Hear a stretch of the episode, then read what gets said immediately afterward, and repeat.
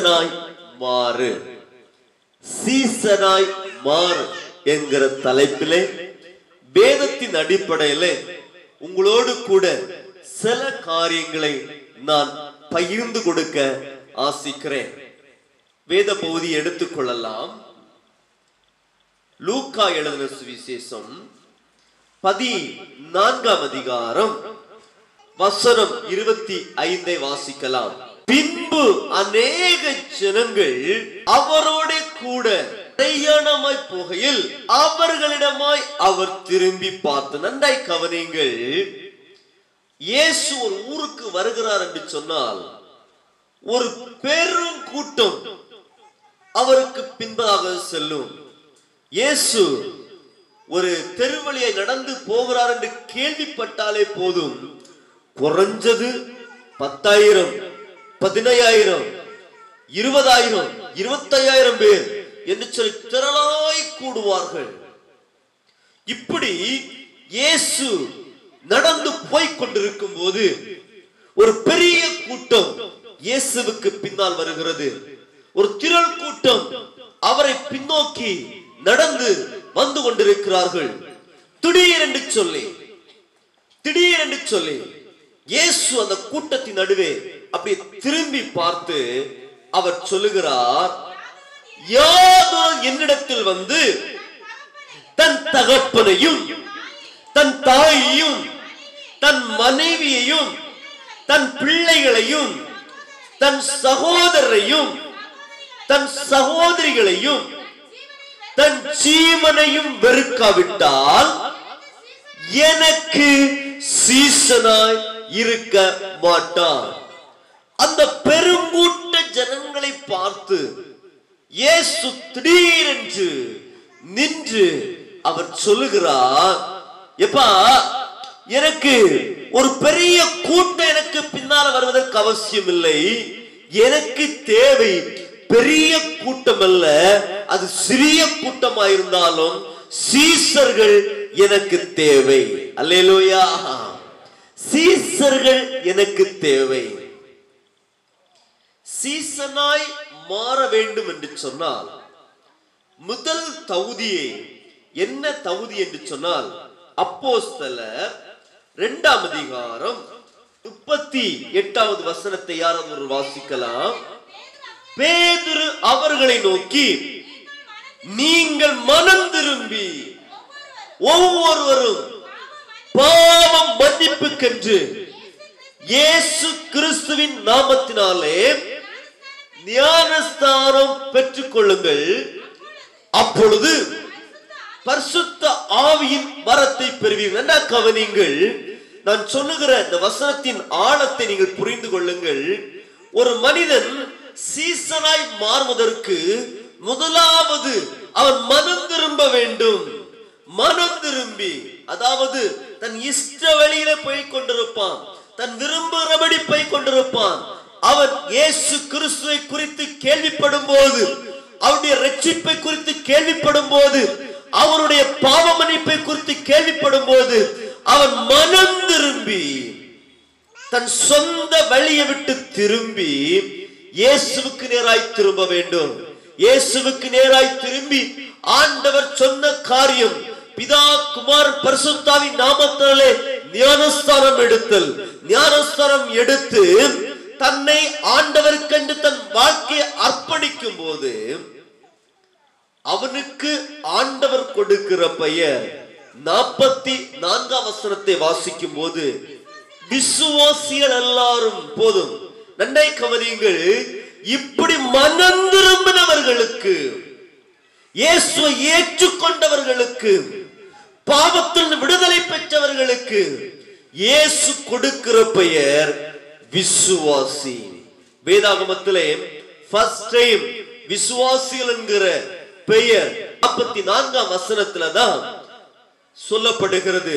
So மனம் திரும்புறவங்களுக்கு ஆண்டவர் கொடுக்கிற பெயர் விசுவாசி இப்படி விசுவாசியாய் மாறினவர் மாறினவர்கள் நாளுக்கு நாள் வேரூன்ற வேண்டும் வேர் பிடிக்க வேண்டும். ஏதோ சபைக்குள்ள வந்தோம் போனோம் என்று இல்லாதபடிக்கு மந்த வண்ணமாய் திரும்பி செல்வது என்று இல்லாதபடிக்கு அவர்கள் ஆழத்துக்குள் கடந்து செல்ல வேண்டும். ஆழமாய் வேறு பிடிக்க வேண்டும். அதைதான் இயேசு கிறிஸ்து லூக்கா பதினான்காம் அதிகாரத்தில் இருபத்தி ஆறாம் வசனத்திலே கத்த சொல்லுகிறார். இப்படி விசுவாசியாய் மாறினவர்கள் சீசனாய் மாற வேண்டும். அல்லேலூயா. இன்றைக்கு அநேக ஞானஸ்தானம் எடுத்திருக்கிறார்கள். இங்க இருக்கிற எனக்கு தெரிந்து தொண்ணூத்தி ஒன்பது சதவீதமானவர்கள் ஞானஸ்தானம் எடுத்திருக்கிறார்கள். ஆனால் எத்தனை பேர் மனம் திரும்பி மனது மாறி ஞானஸ்தானம் எடுத்திருக்கா என்பது எனக்கு தெரியாது. அல்லையா சிலர் மூழ்கி ஞானஸ்தானம் எடுத்தா போதும். உடனே சொல்லுவாங்க அப்படியே பெருசா உன்னதத்துல பறக்கிற மாதிரி பறப்பாங்க. ஆனா சர்ச்சுக்குள்ள வந்து அப்படி பயபக்தியா அப்படியே உட்கார்ந்துருப்பாங்க. ஆனா வெளியே போனா அவங்க செய்யற அட்டூழியத்தை பார்க்கணும். நிலைமை. சர்ச்சுக்குள்ள இருக்கும்போது நல்ல பயபக்தியா இருப்பாங்க. வெளியே போனா ஆடின ஆட்டம் என்ன பாடுற பாட்டு என்ன ஓடுற ஓட்டம் என்ன பேசுற பேச்சு என்ன? ஆண்டவருக்கும் அவங்க வாழ்க்கைக்கும் சம்மந்தமே இருக்காது. ஆண்டவர் சொல்றார் மனம் திரும்பினவர்கள் சீசன் என்கிற அந்த ஆழத்துக்குள் வேறுபடுத்து அவன் வளர வேண்டும் என்று சொல்லி ஆண்டவர் விரும்புகிறார். அல்லேலூயா. வெறுக்கிறனா என்ன அர்த்தம்? வாசிக்கலாம். மத்தேவு எழுதின சுவிசேஷம் பத்தாம் அதிகாரம் முப்பத்தி ஏழாம் வசனத்தை வாசிக்கலாம். தகப்பனையாவது தாகையாவது என்னிலும் அதிகமாய் நேசிக்கிறவன் எனக்கு பாத்திரம் அல்ல. மகனையாவது மகளையாவது என்னிலும் அதிகமாய் நேசிக்கிறவன் எனக்கு பாத்திரம் இல்ல வெறுக்கிறா என்ன அர்த்தம்? முதல் அன்பு. தகப்பரை விட இயேசு நேசித்தல். தாயை விட இயேசு நேசித்தல். மனைவியை விட இயேசு நேசித்தல். பிள்ளைகளை விட இயேசு நேசித்தல். முதல் அன்பு இயேசுவுக்கு கொடுக்கிறவனே. சீசன். அல்லேலூயா. முதல் அன்பு. பர்சனல் லவ் நம்முடைய வாழ்க்கையில் நம்ம இதை செய்கிறோமா?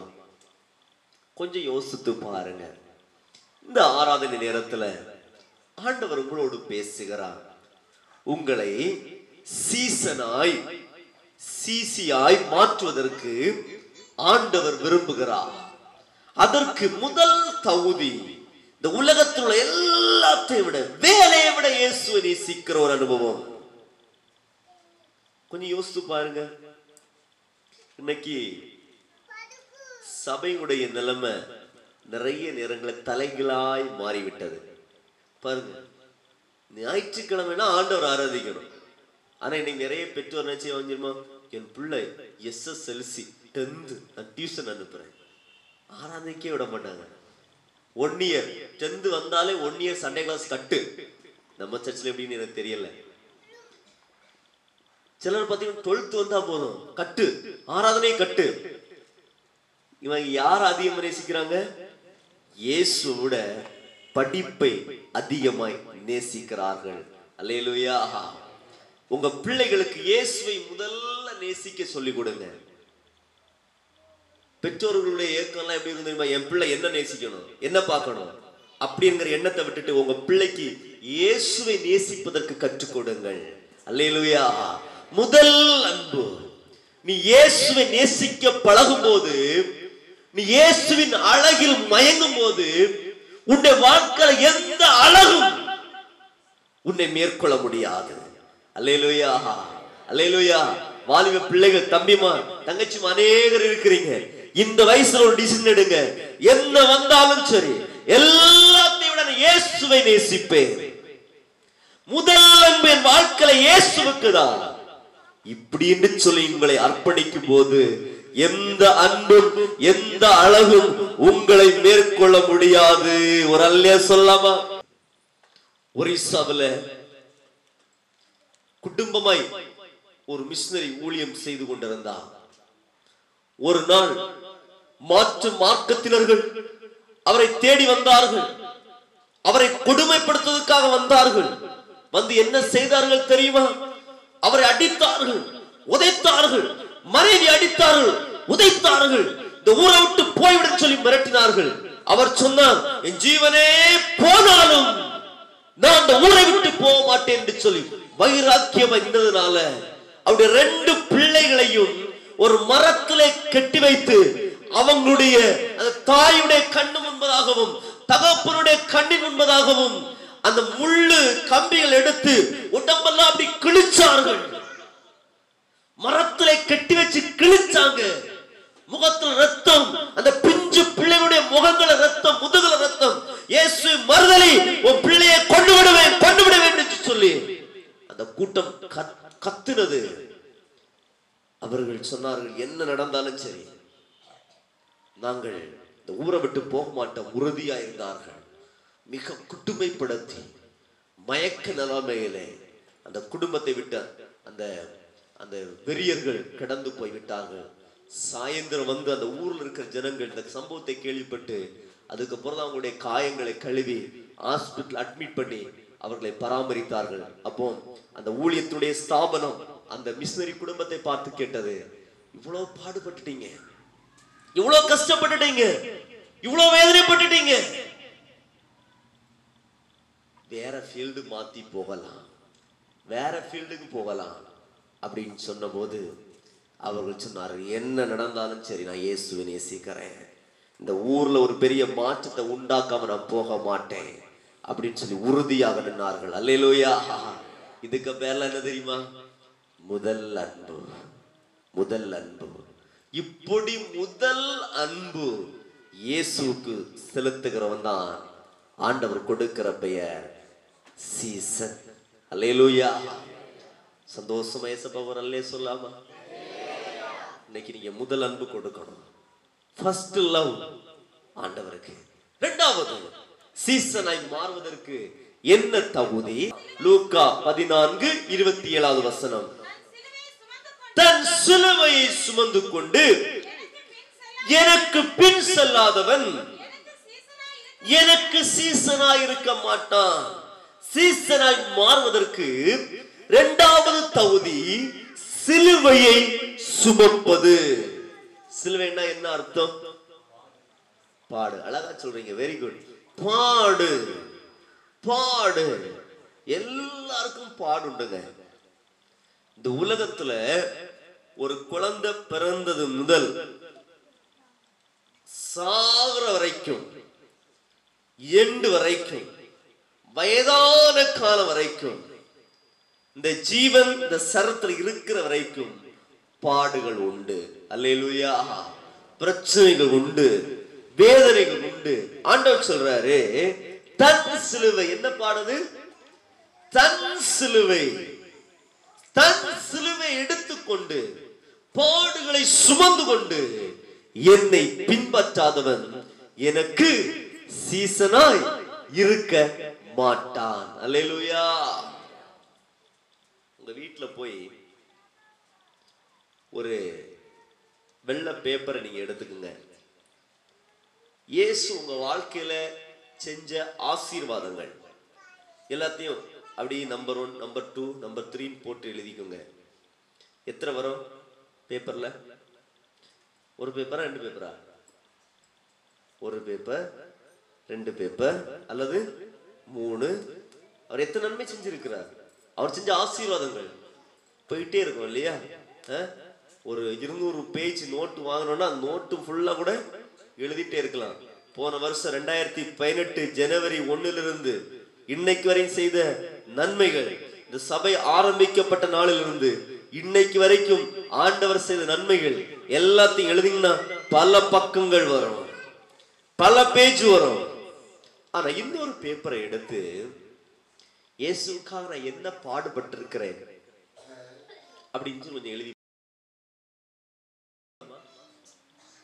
பத்து லைன் வருமா மேக்சிமம் ஒரு ஒரு ஒரு பேஜ் உள்ளதான் நிக்கும் இல்லையா?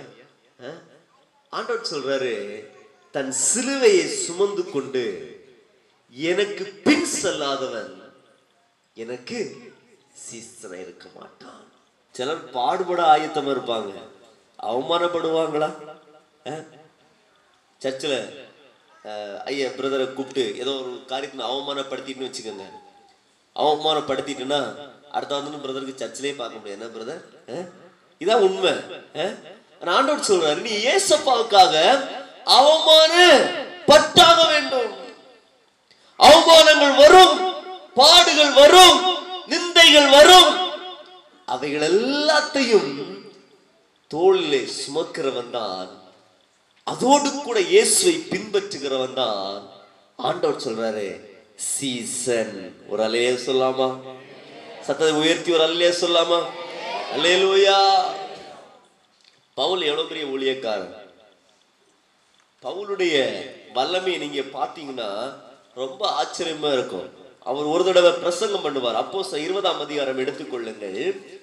அப்போ சிலர் இருபதாம் அதிகாரம் ஒன்பதாம் வசனத்தை வாசிக்கும் போது அப்பொழுது ஐத்திகு என்னும் பெயர் கொண்ட ஒரு வாலிபன் ஜன்னலில் உட்கார்ந்திருந்து பவுல் நெடுநேர பிரசங்கம் பண்ணி கொண்டிருக்கையில் நித்திரை மயக்கத்தினால் சாய்ந்து விழுந்து மறைத்தவன் எடுக்கப்பட்ட ஐத்தீவு என்கிற அந்த அந்த வாலிபன் பவுல் பிரசங்கம் பண்ணிட்டு இருக்கும்போது கீழே விழுந்துட்டார்.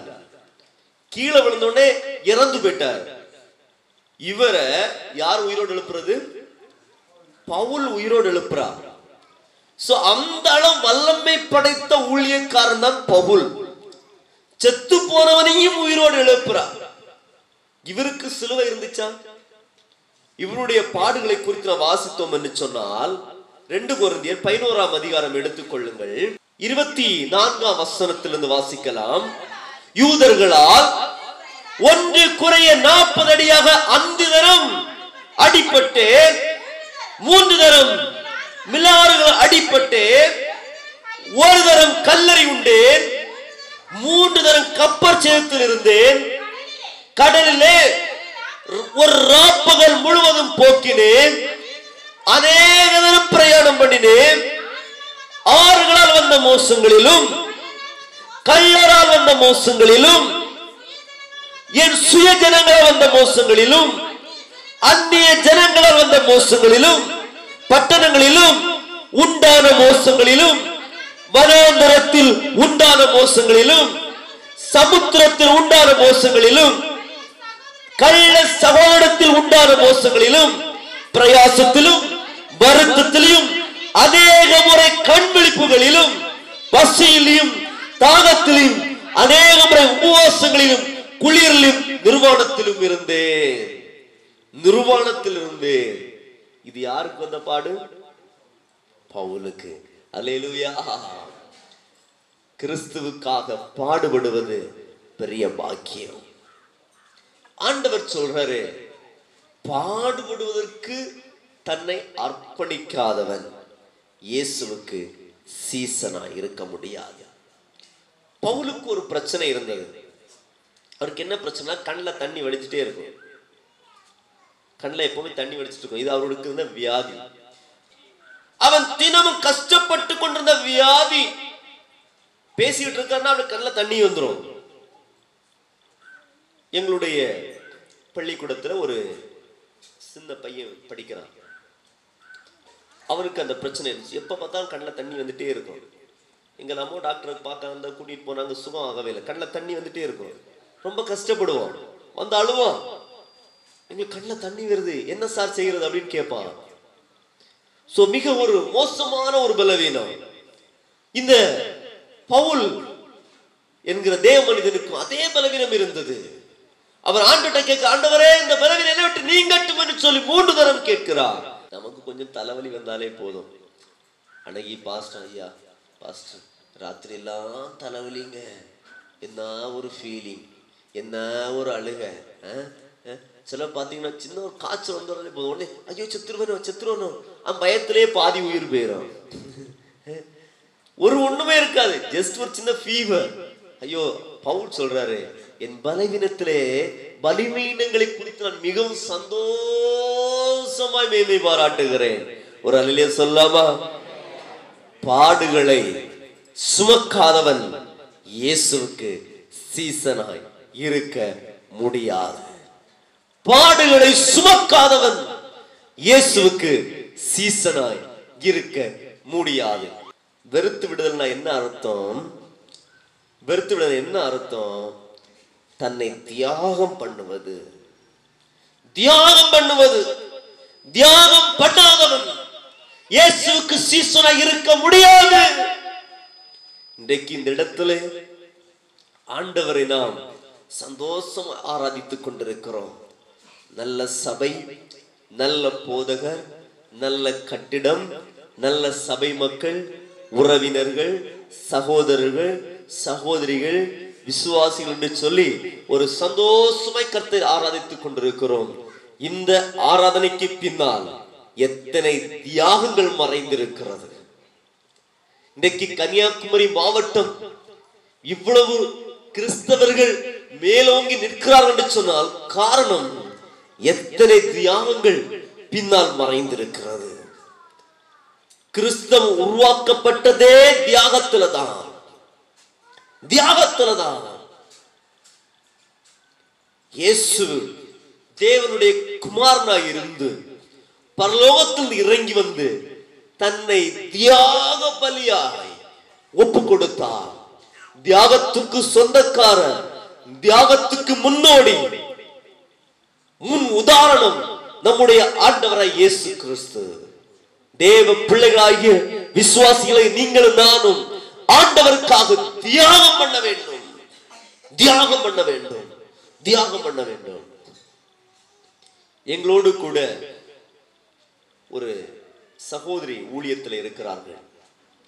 அவருடைய பெயர் ரோஸ்லெட். ஒரு நல்ல குடும்பத்திலிருந்து ஆண்டவருக்காக எங்களுடைய பணிதளத்திலே மிஷினரியாய் கடந்து வந்தார்கள். அங்க இருக்கிற சூழ்நிலைகள் எல்லாம் அவர்களை அவர்கள் பார்த்து ஆண்டவருக்காய் மிக தீவிரமாய் ஓட ஆரம்பித்தார். பார்த்தீங்கன்னா ஆளு ரொம்ப குள்ளமா தான் இருப்பாங்க. ரொம்ப சுறுசுறுப்பா ஓடுவாங்க. காலையில எட்டு மணிக்கு ஸ்கூலுக்கு கிளம்பி போவாங்க. நாலு மணிக்கு ஸ்கூலை விட்டு வெளியே வருவாங்க. வந்த உடனே ஒரு பைபிள் எடுத்துட்டு கிராமத்துக்குள்ள போவாங்க. அங்கே பிரேயர்ஸல் நடத்துவாங்க. சண்டே கிளாஸ் எடுப்பாங்க. ஏழு மணிக்கு வருவாங்க. மறுபடி பிரேயர் இப்படி ஆண்டவருக்காக அவர்கள் திருமணமாகவில்லை. இருபத்தி நாலு மணி நேரம் ஓடிக்கொண்டே இருந்தார்கள். மிக அர்ப்பணிக்கப்பட்ட சகோதரி. கடந்த ரெண்டு வருடங்களுக்கு முன்பதாக நாங்கள் எங்களுடைய பள்ளிக்கூட கட்டிட கட்டிட பணியை நாங்கள் செய்து கொண்டிருந்தோம். நிறைய இடங்கள் இருந்து வந்த காணிக்களை வைத்து கொஞ்சம் கொஞ்சமாக வேலைகளை பார்த்து கொண்டிருந்தோம். ஒரு ஸ்டேஜில் பணம் இல்லாதனால அந்த கட்டிட பணி கொஞ்சம் குறைவாய் நின்றது. இந்த சகோதரி தன்னால் முடிந்த காணிக்கைகள் அவங்க மாதம் வாங்குற சப்போர்ட் வெறும் நாலாயிரம் ரூபாய். அந்த சப்போர்ட்ல அதிகமான பணத்தை அந்த பணிக்கு தான் கொடுத்திருப்பார்கள். கடைசியா ஐயோ அந்த பணி தடைப்பட்டு நிக்குதே அப்படின்னு யோசித்து தன்னுடைய கழுத்துல ரெண்டு பவுன் செயின் ஒண்ணு போட்டிருந்தாங்க. ஒரு நாள் ஞாயிற்றுக்கிழமை ஆராதனை முடிந்து காணிக்கை பெட்டியிலிருந்து இந்த காணிக்கை எண்ணுகிற அந்த சகோதரி ஒரு பார்சலோட எடுத்துக்கொண்டு வருகிறார். இது கட்டிட பணிக்கு என்று சொல்லி அதில் ஒரு கவரில் எழுதி அந்த ஒரு செயின் ஒன்று உள்ளே கிடந்தது.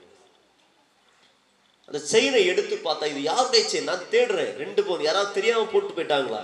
தேடுறேன் இது யாருடைய செயின் யாருடைய செயின் அடுத்து ஒருத்தரா தேடும்போது இவங்க செயினை உள்ளே போட்டிருக்காங்க. அவங்கள்ட்ட இருந்தது வெறும் ரெண்டு பவுன் வேற எதுவும் இல்லை. நல்ல குடும்பத்தில் இருந்தவர்கள். வசதியாய் வாழ்ந்தவர்கள் தன்னையே தியாகம் பண்ணி ஆண்டு ஊழியத்துக்கு வந்து விட்டார்கள். அந்த ரெண்டு பவுன் செயின் கடைசியா இருந்த அந்த ரெண்டு பவுன் செயினை தூக்கி உள்ளே போட்டாருங்க என்னிடத்துல கொண்டு கொடுத்தாங்க. எனக்கு அதை வாங்குறதுக்கே மனசு இல்லை. நான் அதை கையில வாங்கி மறுபடியும் அந்த சகோதரியை பார்த்து உங்களோட இருப்பது ரெண்டு பவுனு தான். இதை நீங்க கொடுக்க வேண்டாம். நீங்க வச்சுக்குங்க. கத்தரை எப்படியாவது நம்ம காரியங்களை பார்த்து கொள்வாருன்னு சொல்லி அவங்க கையில கொடுத்தேன். அவங்க சொன்னாங்க நான் பு- கொடுத்துட்டேன் என்று நீங்க கேட்க கூடாது கொடுத்துட்டேன் என்கிட்ட இருந்த கடைசியா இருந்த அந்த ரெண்டு போ. எனக்கு வேற எதுவும் இல்லை. கொடுத்துட்டேன் ஏன் நீங்க கேட்க கூடாது அப்படின்னு சொல்லி அதை அவங்க வாங்கவே இல்லை. தியாகத்தை பார்த்து சொன்னார் எல்லாரை காட்டிலும் இவள்தான் அதிகமாய் போட்டாள். அல்லேலூயா. கொஞ்சம் உங்களை யோசித்து பாருங்கள். ஆண்டுடைய ஊழியத்துக்காக நீங்கள் எவ்வளவு தியாகம் பண்ணி இருக்கிறீர்கள் எவ்வளவு தியாகம் பண்ணி இருக்கிறீர்கள் எது எது வரைக்கும்? ஏன் குடும்பம் ஏன் வீடு ஏன் பிள்ளைகள் ஏன் சொந்த பந்தம் என்கிற அந்த குறுகிய வட்டத்துக்குள் இருப்பீர்கள்? யோசித்து பாருங்க. சிலருக்கு சபிச்சுல விசுவாசியா இருப்பாங்க ரொம்ப வருஷம் விசுவாசியா இருப்பாங்க. ஆடம்பரத்தை பார்க்கணும். ஆடம்பரம்னா எல்கையை தாண்டி ஆடம்பரம். இந்திய தேசத்துல இன்னும் சபை இல்லாமல் எத்தனை கிராமங்கள் இருக்கிறது தெரியுமா? எத்தனையோ சபைகள் ஓலை குடிசையில ஆண்டவரை ஆராதிப்பதற்கு இடமில்லாமல் மரத்தடையிலே கத்தரை ஆராதித்துக் கொண்டிருக்கிறார்கள் தெரியுமா? எத்தனையோ ஊழியக்காரர்கள் ஒருவேளை சாப்பாட்டு கூட வழி இல்லாமல் கஷ்டப்பட்டு கொண்டிருக்கார்கள் தெரியுமா? ஆனால் இன்றைக்கு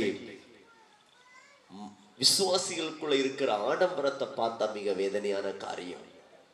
அன்றோடு சொல்றாரு தியாகம் பண்ணுனா நீ இயேசுவின் சீடனாய் மாற முடியும். ஒரு கத்துடைய ஊழியக்காரர் இருந்தா இவர் ஆப்பிரிக்கா கண்டத்துல இருண்ட பூமி என்று சொல்லக்கூடிய அந்த தேசத்துல போய் கருப்பர்கள் வாழ்ந்து கொண்டிருக்கிற அதாவது மனிதனை கொன்று தின்னுகிற அந்த மக்கள் மத்தியில ஊழியத்துக்காக கடந்து போனார் அவர் தன்னுடைய எம்பிபிஎஸ் படிப்பை முடித்து தன்னுடைய மனைவியையும் பிள்ளைகளையும் விட்டுட்டு இங்கிலாந்து தேசத்திலிருந்து ஆப்பிரிக்காவுக்காக கடந்து சென்றார் இங்கிலாந்துடைய ராணி அவருக்கு லெட்டர் போட்டாங்க. நீங்க மறுபடி திரும்பி வந்துருங்க. என் சொந்த தேசத்துக்கு திரும்பி வந்துருங்க. என் சொந்த தேசம் திரும்பி வந்துருங்க அப்படின்னு சொல்லி லெட்டர் போட்டாங்க. அவர் வரவே இல்லை. தன்னுடைய பிள்ளைகள் அவருக்கு லெட்டர் போட்டார்கள். திரும்பி வரவே இல்லை. ரெண்டு வருஷம் அவருடைய மனைவி படுத்த படுக்கையாயிருந்தார் எப்படியாயிலும் கடைசியில என்னுடைய கணவனை பார்த்து விட்டு நான் சாகணும். என் கணவனை நான் பார்த்து விட்டு சாகணும். என் ரெண்டு வருஷம் வேதனையோடு துடித்துக் கொண்டிருந்தார்கள். இவருக்கு தகவல் சொல்லப்பட்டது அவர் திரும்பி வரவே இல்லை. அவருடைய மனைவி இறந்து விட்டா நாட்கள் பட கடந்தது. அவருடைய ஒரே மகள். எப்படியாயிலும் என் தகப்பனாரை வயதான காலத்தில் நான் போய் பார்த்து அவரை மறுபடியும் இங்கிலாந்துக்கு அழைத்து கொண்டு வந்து விடுவேன் என்று சொல்லி அந்த மகள் கப்பல் பிரயாணப்பட்டு ஆப்பிரிக்காவிலே அவர் இருந்த இடத்திலே ஒரு குடிசையிலே அவரை பார்ப்பதற்காக போயிருந்தார் தேடு கண்டுபிடித்து போகும்போது ஒரு சின்ன குடிசையில ஒரு மூலையில ஒரு கட்டில் போட்டு அங்கே தன் தகப்பனார் படுத்திருந்தார். இந்த சகோதரி தன் தகப்பனாரை பார்க்கும்போது ஒரு கை அதாவது இந்த புயம் இறங்கி இருந்தது அவர் ஊழியத்துக்கு போகும்போது சிங்கம் வந்து அவரை தாக்கு நிமித்தம் கை புயம் இறங்கி இருந்தது அவருடைய கண்கள்லாம் சொருகி போயிருந்தது. அவர் இங்கிலாந்து கிளைமேட் ரொம்ப குளிர். அங்கிருந்து இந்த ஆப்பிரிக்காவுடைய அந்த சூழ்நிலைகள் அவர் ஒத்துடாதபடியினால் அவருடைய முகமெல்லாம் கருத்து போய் பார்ப்பதற்கு அகோரமான ஒரு சூழ்நிலையில அந்த தன் தகப்பனார் காணப்பட்டதை அவள் பார்த்தார் மிக வேதனையோடு அவள் பார்க்கிறாள். டேடி நீங்களா இது நீங்களா இது இந்த கோலத்தில் இருக்கிறீர்களே. வெள்ள விளையாடு வந்தீர்களே இந்த தேசத்துக்கு. இந்த கோலத்திலே இருக்கிறீர்கள் சொல்லி தன்னுடைய மகள் தகப்பனை பார்த்து கட்டி பிடித்து அழுகிறாள். தகப்பனிடத்தை ஒண்ணு சொன்னான் டேடி உங்க பெஸ்ட் உங்க வாழ்நாள் முழுதும் உங்களுக்கு உண்டான பெஸ்ட் நீங்க இந்த தேசத்துக்கு கொடுத்து விட்டீங்க. நீங்க ஊழியம் செய்த நிமித்தம் இந்த ஆப்பிரிக்கா கண்டத்திலே நரமாமிசினி சாப்பிடுகிற இந்த ஜனங்கள் மத்தியிலே ஒரு பெரிய எழுப்பல் உண்டாயிருக்கிறது. பெரிய சபைகள் எழுப்பி இருக்கிறது அநேகர் இயேசு ஆராதித்துக் கொண்டிருக்கிறார்கள். அநேக கிறிஸ்தவ ஸ்தாபனங்கள் எழும்பி எழும்பி இருக்கிறது உங்கள் பிரயாசத்திலே இவ்வளவு பெரிய காரியத்தை ஆண்டவர் செய்திருக்கிறார். உங்க பெஸ்ட இந்த உலகத்துக்கு கொடுத்து விட்டீங்க. இந்த ஊருக்கு கொடுத்துட்டீங்க என் கூட நீங்க திரும்பி வந்துருங்க. உங்க பேர பிள்ளைகளெல்லாம் உங்களை பார்க்கறதுக்கு ஆசையா இருக்கிறாங்க. என் கூட திரும்பி வந்துருங்க. அந்த தேவ மனிதன் சொன்னா இல்லை. நான் ஆண்டவர்கிட்ட ஒண்ணு சொல்லி இருக்கிறேன் செத்தால் இந்த மக்களுக்காக சாவே. என்னுடைய- என்னுடைய சரீரம் இந்த ஊரில் அடக்கம் பண்ண வேண்டும் என்று சொல்லி. அர்ப்பணித்திருக்கிறேன் திரும்பி வர முடியாது. அப்படின்னு சொல்லி அந்த மனிதன் சொன்னான். அந்த சகோதரி அவரை பார்த்து சொன்னார் டேடி ஒரு மாசம் நான் இங்க தங்க போறேன். நான் வந்த கப்பல் திரும்பி வர்றதுக்கு ஒரு மாசம் ஆகும். ஒரு மாதம் இருந்து தினம் தீனம் தினம் உங்களை பார்த்து நான் டேடி என் கூட வந்துருங்க என் கூட வந்துருங்கன்னு சொல்றத பார்த்து நீங்க ஒரு மாசம் முடியும் போது கட்டாயம் வந்துருவீங்க. இங்கேயே இருந்து உங்களை எப்படி அழைத்து கொண்டு நான் போவேன்னு சொல்லி தீர்மானத்தோட அந்த மகள் தன் தகப்பனாரோட தங்கினாள். சரியா? ஒரு மாதம் முடிந்தது. தினமும் தகப்பனாரை தொந்தரவு பண்ணி கொண்டே இருந்தார் கப்பல் வருகிற நாள் ஆனது.